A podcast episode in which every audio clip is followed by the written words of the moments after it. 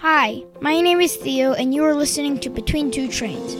We bring you the best and brightest entrepreneurs in the North DeKalb area on the 1st and 15th of every month. Today, your co hosts are Van Pappas and Eric Most. And now, Between Two Trains. Welcome to another Between Two Trains. My name is Van, your friendly financial planner. And I'm Eric, your better business banker. And today we have a very special guest. Eric, I know I say a very special guest almost every episode, but I think this is a special guest because he is doing something in Chamblee that's unique. His name is Seth Watson with the Distillery of Modern Art. And we're going to find out is this a distillery? Is this an art exp- exhibition? Uh, we're going to talk with Seth here and find out exactly what it is. As you know, Eric, we are once again still in this COVID mess, and we're doing another episode from Zoom.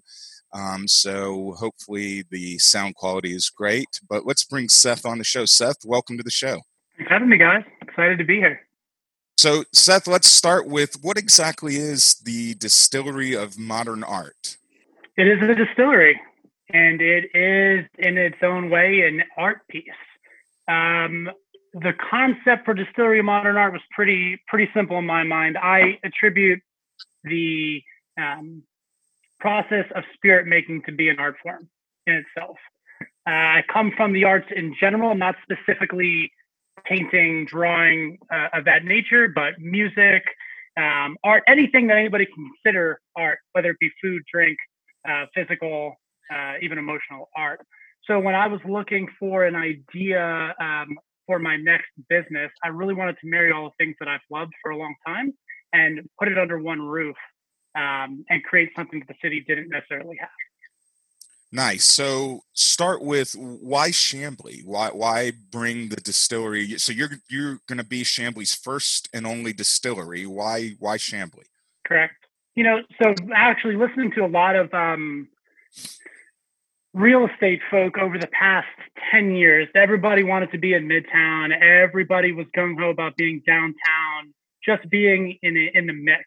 And of course, you saw a few distilleries pop up, and they are pretty much in town, if you will, in the midtown um, and on your way down to the downtown area. I have lived in Atlanta now 19 years, going on 20, and have lived in all the pockets of the city, whether it be in town, whether it be in East Atlanta, um, Sandy Springs, Doraville. I've lived in Brookhaven on and off now for 10 years. I love this area of town. It's not the right word here. It still has a grit to it and it still has potential and the people involved in modifying Chamblee for the future are looking at it in a similar way I do. I think you've got great access points, whether it be from public transport, which hopefully everybody will push to be using more and more so. It's a great connection point from the suburbs. It's easy to get to from a couple different major highways, and it's an opportunity to help grow a city. Um, I live two and a half miles from the distillery, and I love the ability. If I wanted to, I, I'm right next to Brookhaven, MARTA. I can jump on this train, jump right off in Chamblee, and not have to drive a car, which would be fantastic. So when I thought what, of tourism, God, no, I was just going to say it's funny that you're saying all this because, um, you know, many episodes ago we had Chase Mellon, who owns Contrast Artisan Ales, right around the corner from where your location is, and he said yeah. a lot of the same things when we asked him why he chose to come to Chamblee. It's a very similar answer, so uh, um, that's that's good to hear. In my previous business, we did a lot of business um, with TV and film, and I love the idea of what's going on at Third Rail Studio. I love the idea of being close to um, a vibrant art community. I know Chamblee has a focus in art as well, and I know that as they continue to try to grow, the idea is to put some emphasis on art. Um, and you can already see a little bit of that sort of playing out in the Chamblee area. So I just really wanted a place where it wasn't overcrowded, an area we can draw people for an attraction. And since people do like to travel into town, um, I'll jump sort of over for a second here. When the law changed for how distilleries and breweries can operate, I thought more and more about drawing people in from out of town for tourism purposes. So if you can hop on a train and take yourself from the airport directly into Chamblee, let's say you're only there for half a day and you wanted to visit Contrast, you wanted to visit the Distillery of Modern Art, you can then pick up some to go orders of spirits, get back on the train, get on your airplane, and go home. So the ability for people nice. to come not only locally within a city of like Chamblee, where being local is a big deal, and especially nowadays with with COVID, people are going to be eating and drinking even more locally than they had in the past. But then you also draw on the tourism to a town that I know is focused on growing, making walkability a priority, um, with a lot of advantages of coming in from the burbs and also coming out of the city. Let me ask you this, Seth. Um, PDK, is that a consideration? Um, for- so here's a fun story about PDK, actually. So I love the idea of PDK. One of the first times I think it was even a major like flash for me was during Super Bowl when I noticed yeah. all the planes flying in. And so yeah. actually the first, I don't know if I get in trouble for telling the story. So I had put up a sign right after we purchased our um, property. I put up a sign out in the front in the old hole of the uh, real estate agent. It just said coming soon. Distillery of Modern Art. Just wanted to get a sign up there. I was really excited about letting the community know all was coming. Sure enough, in about three days, I put it up on a Friday. In three days, I got a um, a fine, or at least a warning that I didn't have a permit to put up this sign. And I was like, ah, I got to take it down. But I'd spent this money on a sign. I'm like, what do I do with it?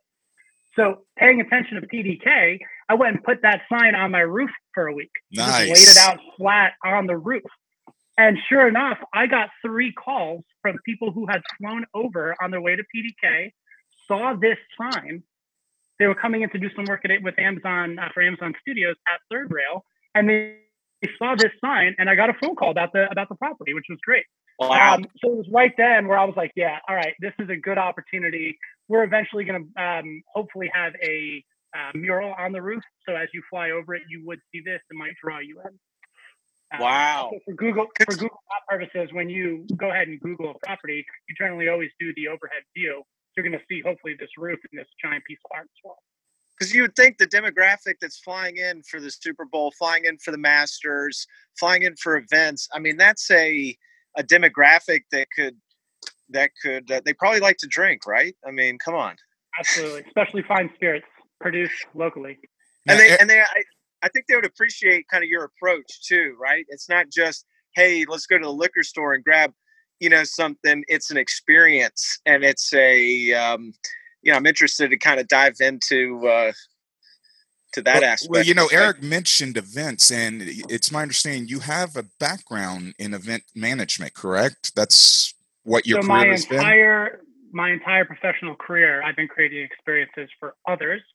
Um, started a small business in 2001, sold it in 20 late 2017, and for 17, 18 years, we were creating anywhere from 300 to 450 events a year locally. Um, so I've been creating the word experiences, you know, as big as that word me is. That's what I've been doing my whole life. So I finally wanted to have a space where I can do that and not have to be bouncing around town, pulling giant trucks in and out of every venue known to man, spending the countless hours in other people's facilities trying to make other people's stuff look good. Now I have the opportunity to create it in house and bring those people to me.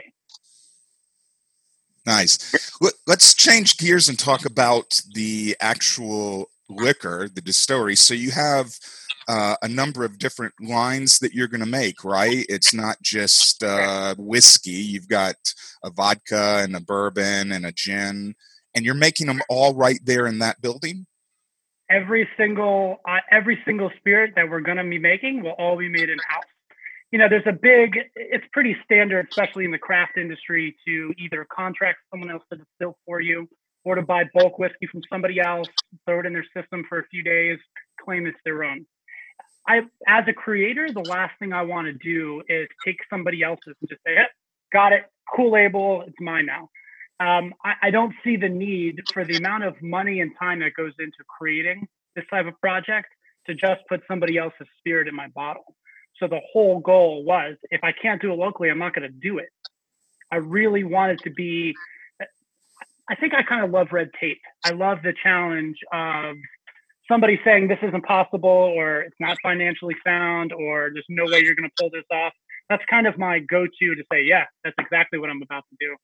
Um, so the goal is to produce all here And the reason, of course, for clear spirits, I'm, I have a huge uh, gin fan, um, bigger whiskey drinker than gin, but I really wanted to create spirits that I could do rapidly, that I can create and actually put on the market sooner than later, and then ones that are going to take time. So as I'm barreling spirits to be aged, I'm also able to create something that can be put on shelves pretty quickly and people can enjoy on site.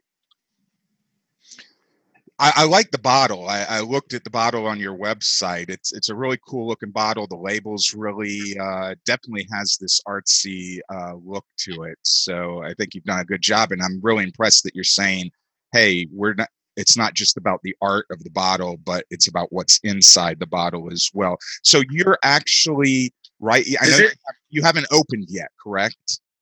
No, we have not. We were in the middle. We were just finishing demolition on the interior right as COVID hit. So we're just waiting now for people to get ready to come back. We're going to space it out a little bit longer. So, you know, if I'm opening a, just for, for reference point, we'll be manufacturing on site, of course. We'll have a cocktail bar on site and an event space. But obviously, right now, opening a cocktail lounge in an event space isn't the best idea because uh, no one's going to come. So we are getting ready to build out the manufacturing aspect and then phase in those other two pieces as people are peeking their head out of their house and looking for for things to be able to do and see will hopefully be coming online right as everybody's feeling comfortable again. Well, the industry has really boomed throughout the quarantine. I mean, you hate to think that people are, uh, you know, turning to potentially vices, you know, but I think a lot of folks are really excited for just the social aspect, right? And mm-hmm. just kind of uh, a little bit more than just returning. I think there's some pent up demand for this stuff. So when is the the opening? You think? If we get construction started, we'd like to be open before the new year. I'd really like to bring in the holidays with an open facility. Um, it's a little bit up in the air, but that would that's still the goal. We've pushed it off, but right now at this point, we're still looking hopefully um, get in there by uh, by the new year, at least in manufacturing. So okay, so that was going to be one of my questions. You're not actually manufacturing anything on the site yet. Nope. I, everything is done. All of our all of our permitting is, is where it needs to be. All of our equipment has been made and sitting and ready to go. We just need to get the construction of the physical interior built out, and we can get going. We're already licensed as a uh, distilled uh, spirits plant. We have we have everything we need. We've been on top of it for quite some time, and I've been recipe developing for two and a half years already. Um, so we're ready to just start making spirits. Is it is it the type of thing where I can swing by on my way home from work, you know, once you're opened and just, you know, get a bottle of my favorite, whatever it is, whether it's a, a whiskey or a rye or a gin, you know, is yeah. that, so is the, that goal, the type of 100%. So we will not only be selling um, via the cocktail lounge, but you can obviously come to retail and buy up to three bottles a person a day. Um, we will also have distribution. So the goal is to be available for everything, meaning distribution down to um, uh, on-site consumption. Um, as soon as we're open, that will be the case. You should be able to come in and buy bottles. Obviously, the bourbon and the rye won't be ready for a few years, but gins, uh, a corn whiskey, vodka and a brandy will be ready almost as soon as we're able to put it in bottles. So it takes does does it takes longer for the for the bourbon. You have to to age it longer. so you don't have to. A lot of people have a lot of misconceptions about whiskeys in general, especially surrounding bourbon and age statements and things like that.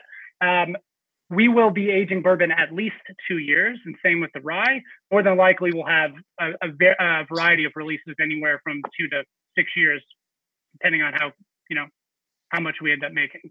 Um, but the goal will be to immediately be offsetting production days for different spirits, either be clear or um, or brown spirits. So, since you won't have a bourbon right at opening, if I come into the the lounge, mm-hmm. are you going to have other non distillery of modern art spirits available, or so nope, if I can't in, actually sell those. For okay. an event, you could have through your cater. It'll be a catering kitchen, and so any caterer that has um, liquor distribution and, and pour licenses will certainly be allowed to bring in other spirits, beer, wine of that nature. But at the cocktail lounge, it'll just be our spirits.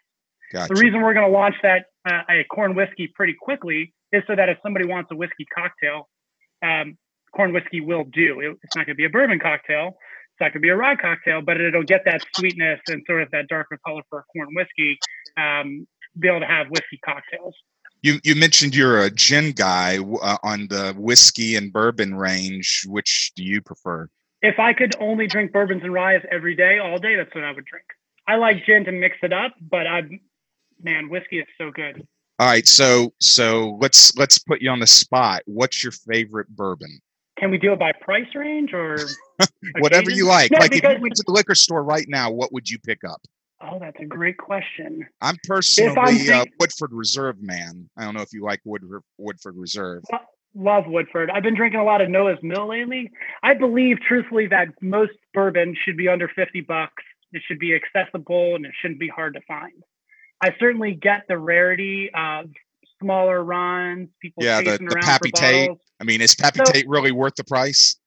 I'll give you a quick story. So, went two years and change ago, I had a bunch of blind taste tests. And the goal is to see most consumers, which I consider myself an everyday, an average consumer. I'm I, as much as I want to pretend that I know so much about whiskeys, I'd like to drink like anybody else does, and I don't think my palate's any better than anybody else. I think I can pick nuance out, but I'm a, I'm an average drinker, meaning I, I don't need the you know the overly expensive or the pappy bottles. So what I did is generally in a tasting, you don't want more than five or six uh, different whiskeys because it might burn someone's palate. But I had 10. The goal was just to run through a range of prices um, and quality to see how people actually judge the spirit blindly. No labels, no influence, no information, simple scoring cards, and we ran the gamut of bottles from 12 bucks all the way into uh, into a Pappy, a very old Pappy. And not one time was Pappy put on top or even ranked in the top wow. three as best you had things like Old Granddad, Old Forester, Old even Forester some mixers. Top of the list. Almost always scored. Same with Old Granddad wow. would ah. score almost always in top five, which was crazy. Pappy would hit five, but never really top three ever. And so what it proved, and this happened multiple occasions, what it proved is obviously marketing's a big deal, especially for whiskey. You can say the same about wine. People buy with their eyes first, so you need to get them in. They need to think that the label's cool, interesting, um, and inviting. And if you've got that cool, they'll buy that first bottle, but can you sell the second bottle? And for me, I want to be able to put out affordable spirits that people go looking for, but they can afford them and they're not afraid to drink them. Meaning it's not something they buy just to put on a shelf to show their friends. That's all well and good, but that's one bottle someone buys every few years versus someone who's going to make an everyday drink with one of our spirits that they don't feel um, it needs to be just a special occasion because so, what we're trying to do is celebrate all occasions. So, what does that price point look like? Like, if so for uh, whiskey, once, it's a forty dollar range. Forty dollar range, okay. Yep. Yeah, the the vodkas and gins twenty five and under. The rye and the bourbon around forty to forty four dollars, give or take.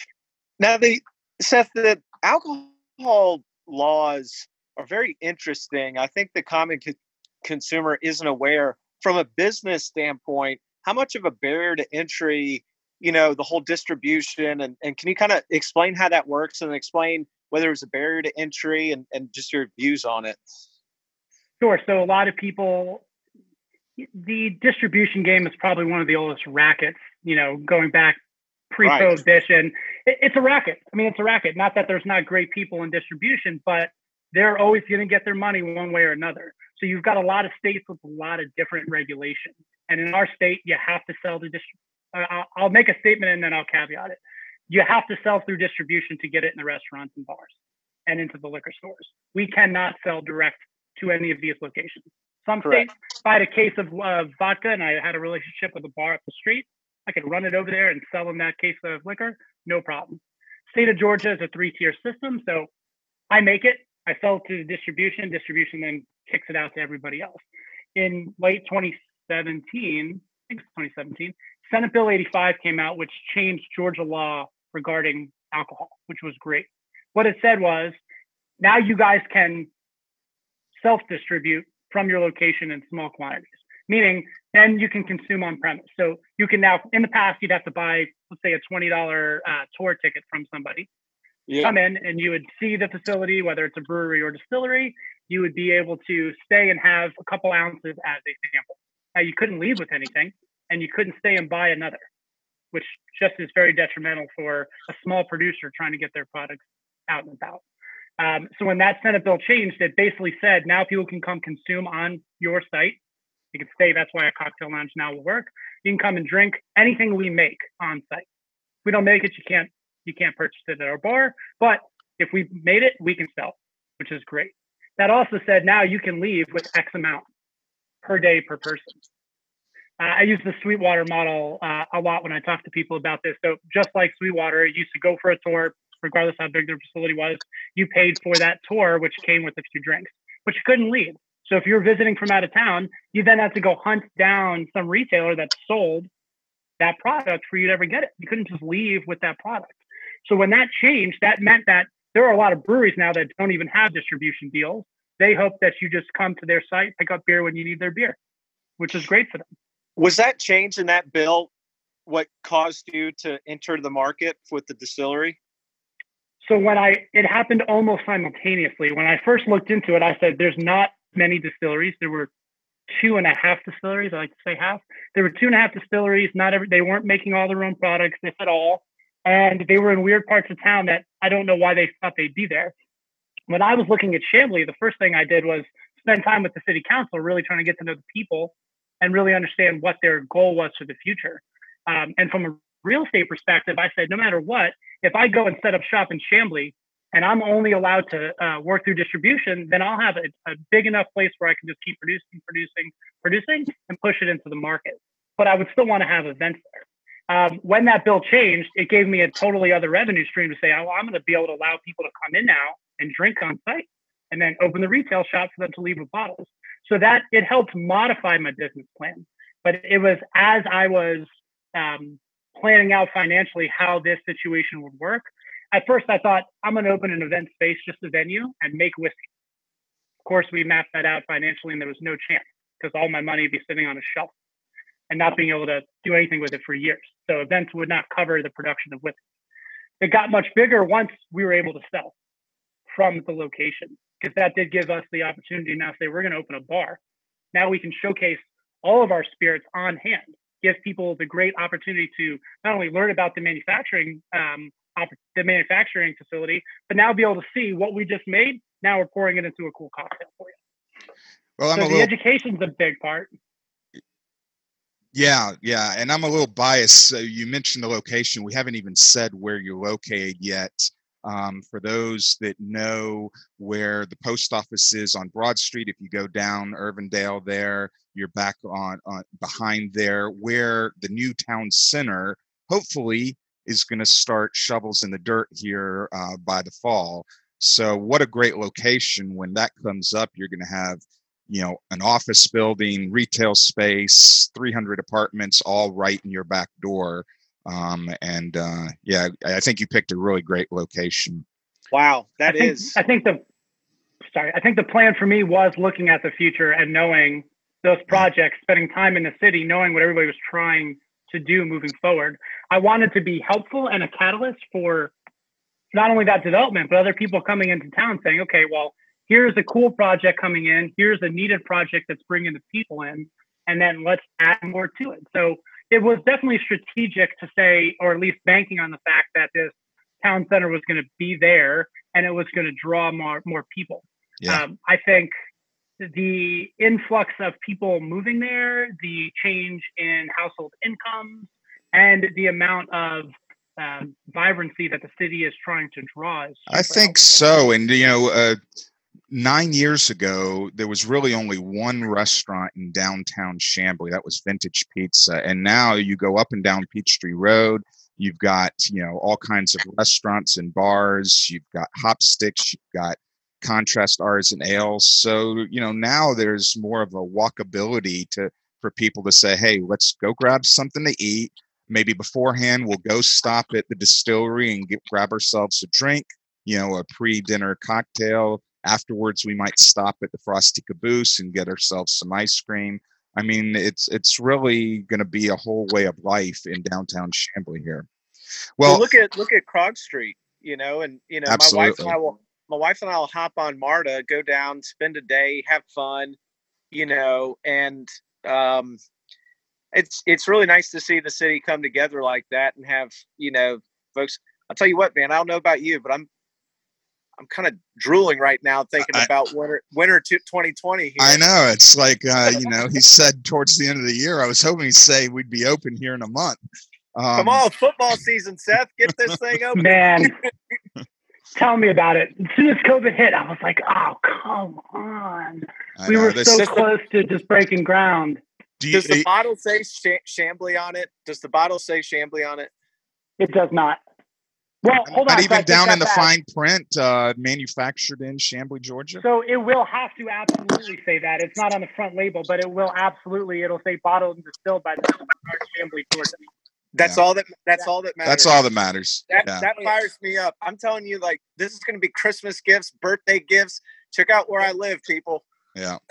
So the, Chamblee as a whole. So I've spent a lot of time. You know, I I think most of my time I've spent having drinks with people in Chamblee.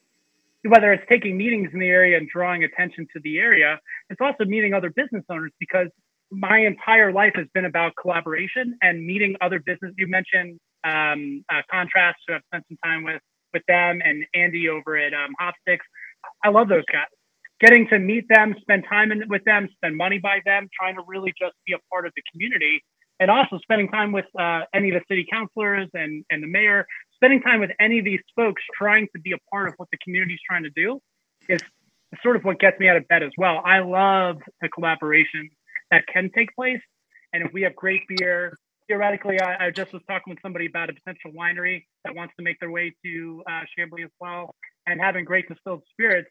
They've got an epicenter of some really cool stuff and great Yeah. food already. Yeah. Uh, so it feels Well- good to be a part of that. Well, we are up to our break. We need to take a short commercial break to hear from our sponsor, Ace Hardware. And when we come back, we'll play our ever favorite game, Can You Ace It? Uh, where Eric's going to ask you three questions, give you answers to choose from. And if you can get two of the three of these questions correctly, we have an Ace gift card uh, presented from Brian Fisk, the owner of the Chamblee Ace Hardware, which you may need during the construction here. So uh, Love we'll be, that hardware store. yeah, we'll be back right after the break. If you recently got divorced, you may be wondering how to pick up all of the financial pieces. Is it time to make a new budget, new goals, and get a new game plan with your investments? What about the best way to save money on your taxes? Take control of your money future. Go to oxygenfinancial.net to schedule a complimentary meeting today. Go to oxygenfinancial.net to get started right now. Securities offered through Kestra Investment Services, member FINRA SIPC. Advisory services offered through Kestra Advisory Services, an affiliate of Kestra Investment Services. Oxygen is not affiliated with Kestra. Welcome back to Between Two Trains. We come to you on the 1st and the 15th of every month. Today, we're talking with Seth Watson of the Distillery of Modern Art. And Eric, uh, why don't you take us away? So, Seth, he's going to ask you three questions. And we know you own a distillery, but what we're going to see is how much you know about spirits. All right, some of a some of a bit of a history lesson here. Which famous president owned a distillery? Either A. George Washington. Washington, B. Donald Trump, or C. Theodore Roosevelt. A. Washington. Ding, ding, ding. You are correct. He knew that before you even He didn't even he didn't even need the multiple. you multiple need the three questions. So you are correct. George I'm a nerd. owned, he owned uh, a commercial distillery. It was actually uh, designed because he had a farm and he had the leftover stuff, and he wanted to. He was a very efficient man, and um, actually at the time, it was one of the largest distilleries in America. It uh, measured 75 feet by 30 feet, which is only 2,200 square feet which to me doesn't sound like it's very big. So how, how big is your space? 15,000 square feet. 15,000. So could you imagine the, one of the largest distilleries in America at the time was only 2,200 square feet. So, I don't No think there better was way any to get rid social of- distancing. No, not at all. all right. So you're one for one. Let's go for two. Eric? All right, question number two. Vodka can be made from which of these ingredients? A. Potatoes. B. Barley. C. Rye. D. Corn. E. Grapes. Or F. All the above. All the above. Ding, ding, ding, ding, ding. You are correct. I had wow. no idea when we were researching this that grapes you can you can use grapes to make vodka. You can make vodka out of anything. So your vodka, what are you using to make your vodka? Um, so we're playing with a number of, of different components, but um, we're probably going to try to distill almost all of the above. Certainly yeah. corn and probably mess with potato. Um, there's been a lot of success with just sugarcane and things like that. But I, I, I would say that the recipe that we've worked on um, most frequently is very similar to a Tito's. Um, my wife loves Tito's. Okay, she's going to be there every Friday night if that's the case. Perfect. Perfect. And that's corn, and that's corn based, right? Yeah, it's a yellow corn. Um, the way I think about it is, we're going to probably play with some experimental corns, uh, more heirloom corns that are that's growing in the state when we play with some of our whiskeys, some of our smaller releases. So I'd rather use a yellow corn and try to do two different spirits with the same grain. Uh, All right, so we got yellow corns used for Tito's. So we got two of three. Let's see if you can get the full sweep here and be one of the elite few that went gets all three in the Can You Ace It game. That, that actually aces it here. That all right, aces it. Question number three: Which of these did the U.S. government place as an excise tax on whiskey? Uh, hang on here. Maybe I've read the question wrong. Which of these did the U.S. government place on an excise tax on whiskey? Um, Alexander Hamilton to pay for the Revolutionary War debts, President Martin Van Buren to pay for whiskey and his campaign rallies, or on January 1920 for prohibition. So it's happened many times, and whiskey has built most of this country. Hamilton was the initiator. Um, was the initiator. So I'm gonna. I think it's A, but really everybody at some point has either taxed um, with you are, in one way or another? You are correct. A is the correct answer. Oh, Eric breaks out the bell. I like it. Wait, whiskey is paid for roads, schools, governments, campaigns, presidencies. Yeah, there's there's actually been three major events that have occurred. Obviously, the one you picked there, Alexander Hamilton, um, George Washington had to pay for the Revolutionary War debts, and Hamilton was the Treasury Secretary, so they implemented that. And then also Thomas Jefferson uh, imposed an excise tax. Uh, well, actually, remember they got rid of the excise tax for the Revolutionary War because of the Great Whiskey Rebellion. Most people Happened don't more know. than once. Yeah, more than once. And so Thomas Jefferson passed a tax uh, to pay for the War of 1812, and then Lincoln also used it to help pay for the Civil War. So I'm pretty sure that's how Taft got elected as well. Oh, I'm sure Taft, but uh, it's my understanding Taft was not a big whiskey drinker. He used it to propel his political career, but uh, did not actually partake the way some of our other presidents, say, uh, you know, George Bush, might have might have partaked in whiskey. Well, Taft was big. He just may not have been a drinker. He was a big you know, man, from what you I know. I wonder. I wonder in the whiskey rebellion if they were marching in a straight line. I don't know. oh. well, well, Seth. Uh, after we get off the line, you can send me your address, and I'll get you the the gift card from Brian Fisk at the Ace Hardware. What a great local business Brian has created during this social distancing, he's done a great job of making sure that you could get all your stuff from Ace Hardware, and we thank him for being one of our sponsors of the show. So, um, you know, we're pretty much at the end, but is there any last things that you want our audience to know about what you're trying to do there at the distillery? Sure, I'll briefly sum it up. So, when this concept started, what I really wanted to do was draw in artists in general, the community that's sort of underserved, not only in Chamblee, but in Atlanta. And what we did to even design our, our bottles, I commissioned seven different local artists, whether they were big names or just starting out out of um, out of college. I wanted them to design an interior of our label, an abstract piece of artwork that represented the spirit in the bottle. And the goal for that was to be able to have local artistry on the interior of this bottle that people could see, because the design of this thing was meant to be looked at from all angles and then saved. but also to highlight these local artists. So by the time we're open, their artwork will be on display and we'll be allowing for them to do shows free of charge to bring people in.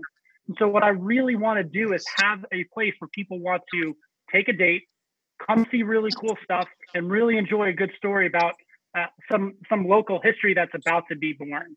Um, so I, I want people to see this as a non-pretentious and very subjective opportunity to enjoy spirits and art in the same. So just like I hate to bring Pappy in again, but the way people view art is the same way people view spirits. Some may think something is fantastic, and others may think it's trash. But our goal is to try to appeal to people so that they gain their own insight on what spirit should be, what a local place can be, and how art can really influence uh, their everyday. Well, I, I, have to say, I'm really looking forward to it. We greatly appreciate you being part of our community, and uh, trust me, you're going to have a line once you are ready to open. Um, so, thank you again for coming on the show, Eric. Any parting words from Chase Bank? What's going on in the banking world these days? Uh, well, um, the shockwave for PPP, the forgiveness portion, is kind of front and center now. Um, economy seems, as states start to open up, uh, seems to be rebounding um, with some positive indicators, which is a good sign. You know, and you know, all my clients in the small business segment, they're very optimistic, which is also, I think, a very good sign. Um, and we're seeing that both locally in Atlanta, uh, but also nationally. The optimism in the small business, you know, environment, and so I think that bodes well. So I think the future is is bright. And I think that once things open up, I will be one of the people in line at Suss Distillery when it when it is opened. Nice. Well, thanks again, guys, and uh, we'll be back in two weeks with another great episode of Between Two Trains.